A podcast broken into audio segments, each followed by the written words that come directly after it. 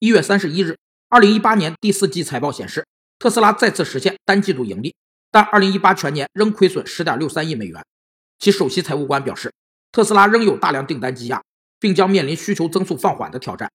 某一产品在某一地区和某一时期内，在一定的营销环境和营销方案的作用下，愿意购买该产品的顾客群体总数被称为市场需求量。有六个影响市场需求量的因素：一是商品价格，通常价格越低，需求量越大；